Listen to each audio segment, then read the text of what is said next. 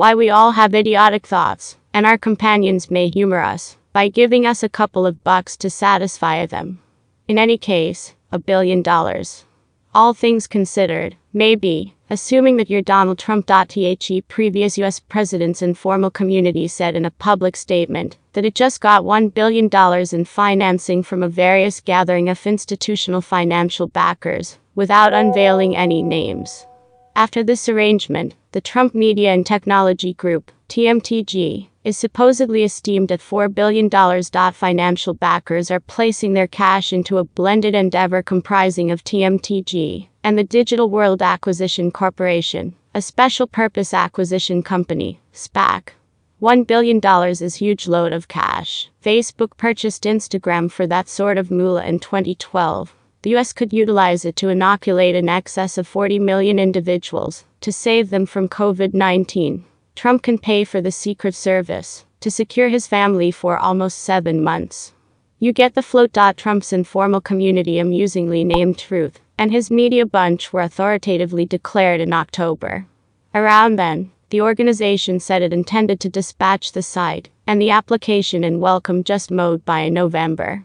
However, plainly, it missed the cutoff time and has made no declarations with respect to the delivery date. As per these App Store screen captures, this is the manner by which Trump's informal organization may resemble Truth was reported with a grand point of battling the oppression of big tech. But that is somewhat difficult to do when you don't have any tech. The organization expects to open up the organization to the general population in 2022. However, I wouldn't get my expectations up. Trump is as yet prohibited from Twitter, Facebook, and every one of the significant interpersonal organizations of the world.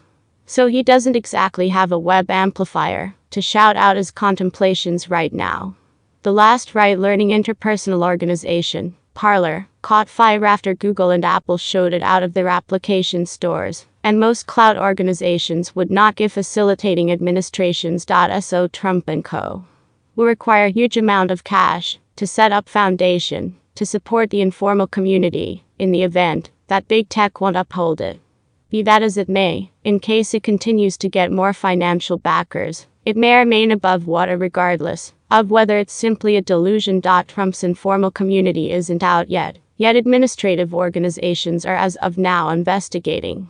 Computerized World Acquisition Corporation, the limitless ticket to ride firm is consolidating Trump's media organization to make truth, has gotten demands for data from the U.S. Protections and Exchange Commission, SEC, and Financial Industry Regulatory Authority, FINRA, as indicated by a report by Reuters. As far as it matters for its digital world said the examinations don't mean the controllers closed anybody abused the law. Yet we'll probably be hearing significantly more with regards to this arrangement before long.